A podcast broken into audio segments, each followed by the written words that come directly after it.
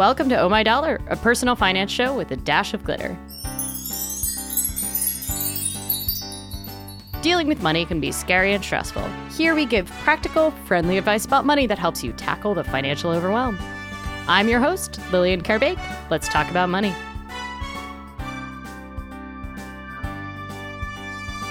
We've talked a lot about values on the show. We've talked about figuring out and determining your values as a way of using your money to achieve your goals in life.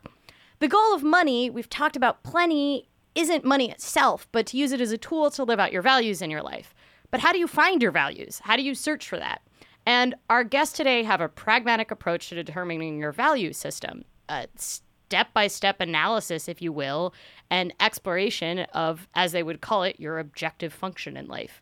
And if that sounds a bit dense, let me tell you that if you're willing to do the work, this could be life changing, which is why I'm so excited to have Malcolm and Simone on. So, originally a neuroscientist focused on brain computer interface and the evolution of human cognition. His work is on display at the Smithsonian. Malcolm Collins felt he could learn more about the way humans interact with the world and each other by pursuing an MBA at the Stanford Graduate School of Business. There he met Simone, his wife and co author, who at the time was director of marketing at hubpages.com, managing a team of 20,000 freelancers. Together, they co founded the art commission marketplace, artcorgi.com, after which Malcolm became a director of strategy at South Korea's most desired source of early stage capital, and Simone earned her graduate degree from Cambridge while working in venture capital. The couple now runs a couple travel companies with a focus on Travel Max, splitting their time between the North American headquarters in Miami, Florida, and South American offices in Lima, Peru. I'm so excited to have you on. Thanks for joining us, Malcolm and Simone. It is so wonderful to be here with you.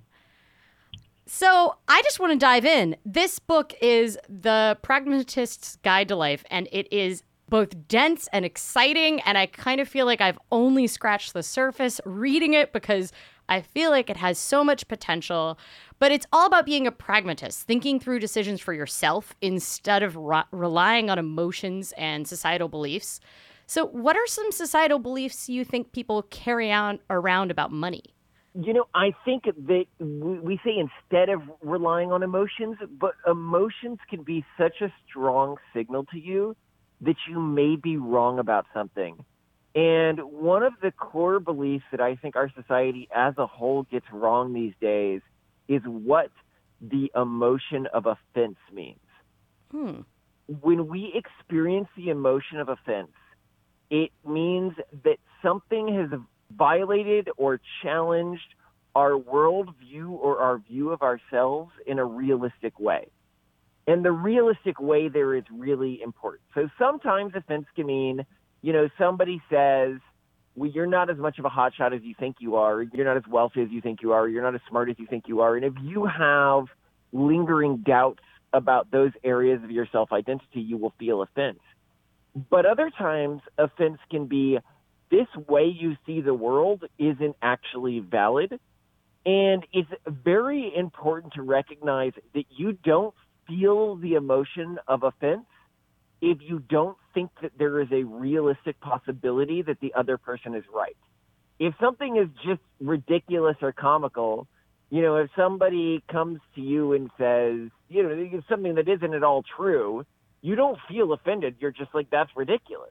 And that's why offense is such an important red flag in our careers and in our lives because it marks for us when we may be wrong about something that we feel very certain of. Because the more offended you are, the more you know certain you want to believe you are about something, and the more you are threatened by what the other person is saying. So, you know, if you're in, uh, you know, if we're talking career paths or something like that, you know, the people who get most offended about career paths are, for example, somebody who has gotten sucked into an MLM and then somebody comes up to them and says, uh, this is a scam. And they flip out on the person because they have lingering doubts about the validity of their career path if somebody comes up to you and you're an office temp and they go, "This is a scam," they're not going to flip out on you. They're going to be like, "No, it's just, I'm an office temp. This is Google, you know, right. whatever." right. It's like I, I'm not going to be offended because that's just it doesn't seem like a a possibility that this is a scam to me. It doesn't actually it doesn't challenge my worldview.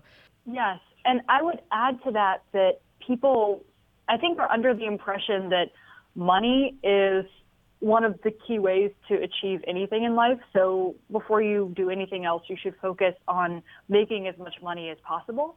And what we would advocate for from our philosophical perspective is to first really, rather than focusing in on making as much money as possible, which seems to be the goal of many people, just maximize salary, maximize earnings, maximize everything, to really focus in on the one, two, three, or however many things you really want to maximize most in your life. Because I think for many people, after you make a certain amount of money every year, you are not going to maximize your objective function or that, that which you value most anymore. And you may actually hurt what it is you want to maximize because let's say your goal is to make as many people happy as you possibly can personally, where you have to have that contact. But if you're mm-hmm. spending 70 hours a week working, you can't do that. Or if you want to really take care of your family and be with them, again, if you're spending all your time focused on making money, you're not going to do that.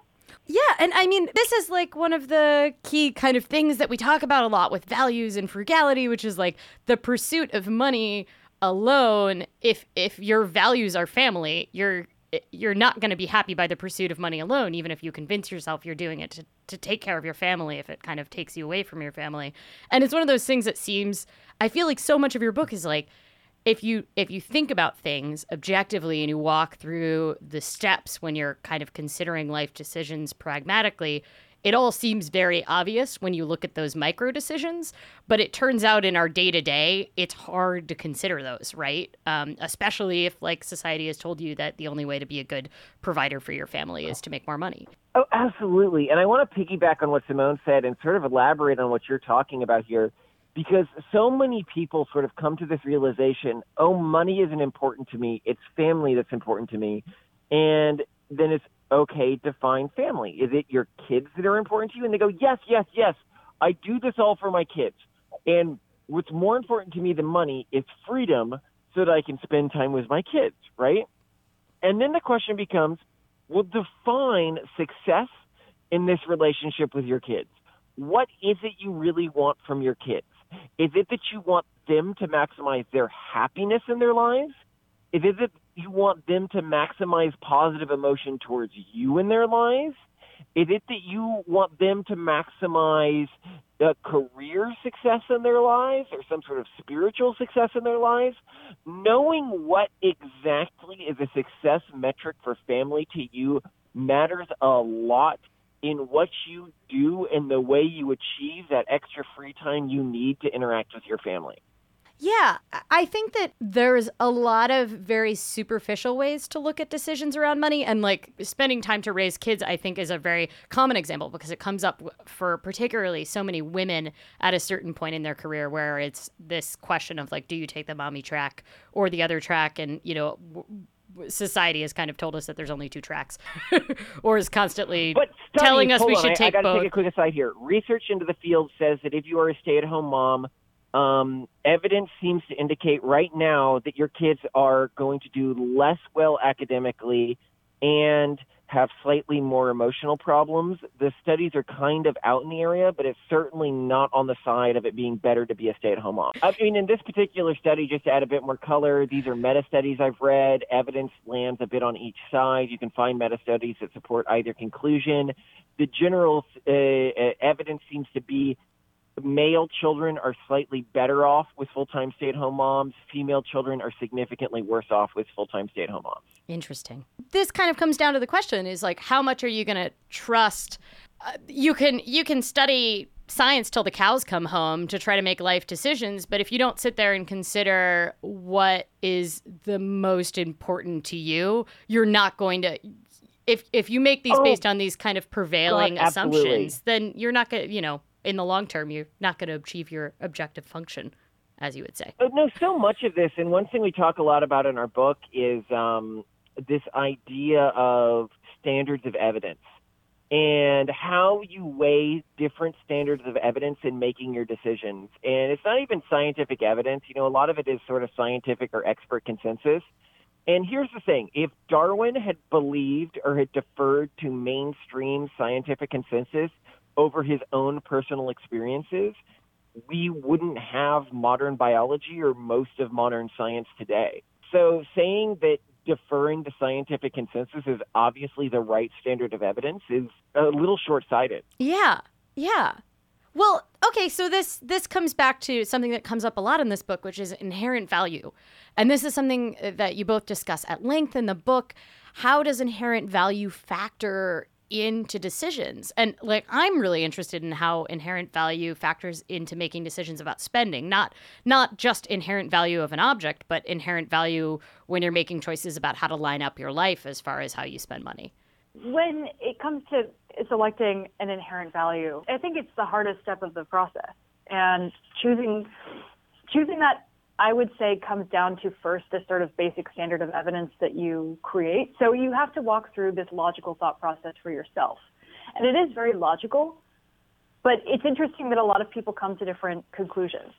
In the first section of our book, we try to help people figure out their inherent values through a lot of thought experiments that help you think through those logical thought processes. So let's say that you think at first your inherent value is that you want to become perfect, as perfect as possible, like you're a really high achiever and super type A. And we may ask you then, okay, um, here's a thought experiment. If you want to be perfect and I can snap my fingers and make you perfect, will you accept my invitation? You may say yes, or you may also say no. I don't think that that makes it valid. You know, I have to quote unquote earn perfection. And that means that perhaps that inherent value that you have is not actually to be perfect. It's to work as hard and strive as hard as you can to show that you've put in some kind of effort. And what you really value is effort. So when it comes to establishing inherent values that really matter to people, it's it's just a combination of thinking really logically and asking yourself tough questions and making tough judgment calls about how far you'd really go for that value. And and to piggyback on that a little bit, you know, if you're talking about specifically financial or business decisions or career decisions, you know, it, a lot of it can come down to, and this is one of the reasons why my wife and I live so frugally. You know, um, in the U.S., we have like a, even though we run a business that does, you know, over a hundred million dollars a year in sales, we live in a one-bedroom apartment uh, or, or a one-room apartment. And the reason is, is whenever we make an expenditure, we think to ourselves, what do we think has value in this world? And does this expenditure add to that value? Does it maximize that value? And when you begin to think of, oh, should I buy this nice table? And then you rely on a heuristic of not how do I want to see myself, but what do I think has value? You often come to the conclusion of, no, I shouldn't. You know, should I buy a frame for my bed or just leave the mattress on the ground? No, I shouldn't. I mean, this doesn't have value. I mean, it maybe increases my convenience by like a fraction of a percent, and it will make other people think more highly of me when they come to my house but it doesn't increase the value of my life. Yeah. And it makes it so much easier to be happy with the decisions and investments you make when you see the world in that way. This is this is something that like I as I was walking through these questions I was realizing that like as an a very type A workaholic like work has inherent value to me but defining what exactly work is is like I think that might be my life's work. Um but one of one of the things that I was thinking about, like going back to my own spending, are things that I I talk all the time about how I procrastinate on spending, and I and I hate spending money, even even when it's in the bank. You know, I hate spending money on things, and I'll, I'll wait and I'll wait and I'll put them off. And one one like very silly example is a new duvet cover for my bed. Like I hate the duvet cover I have. I've hated it probably at this point for seven years. It doesn't match anything. And, you know, it would cost maybe a $100 to replace it with something that would, like, I don't know, match the piece of art I have on the wall and, like, I don't hate it. But at the same time, I can never ever prioritize that. And I can easily prioritize $100 towards uh, things that might be viewed as less practical to other people, or, you know, like, why would you prioritize spending money on that? But I'm asleep for all of the time that I, I am, I look at that duvet awake for about five seconds and then I fall asleep. And so it just continues to not be a priority in my life to replace it. But I was thinking about by the same token how much I spend a year on Bowie costumes. and and like a lot of people would like, you know, look at my glitter spandex uh, priorities and be like, "Oh, why does that why is that valuable to you when, you know, a duvet that you spend every night underneath doesn't have value and that everybody who comes to your house like sees and sees that it does not match the art on the wall.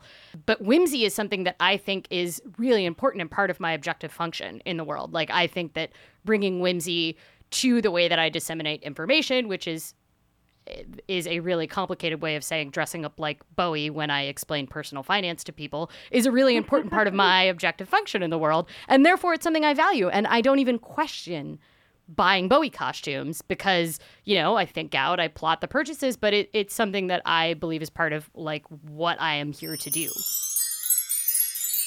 If folks want to go through this approach by themselves and read this book, which it is a whopper, it will take you some time to get through, but I feel like if you do get through it, it will be life changing for you. Where do they head to go get a copy of the book? We encourage you to visit Amazon.com and search The Pragmatist's Guide to Life. And if you need someone to help you think through these or question you and, and or just mm-hmm. talk through things with you as a live person, Malcolm and I are honestly happy to talk with you about it. So you can email us at malcolm at pragmatist.guide or simone at pragmatist.guide and, and we can talk because this is really important to us and we want to help as many people as possible. Awesome. Oh, it's been so delightful to have you both on. Thank you so much for joining us. Thank you so much for having us. Well, that gives you a lot to think about. That wraps our show for today. Our producer is Will Bromy, and our intro music is by Aaron Parecki. I'm Lillian Karabaic, your personal finance educator and host. Thanks for listening, and until next time, remember to manage your money so it doesn't manage you.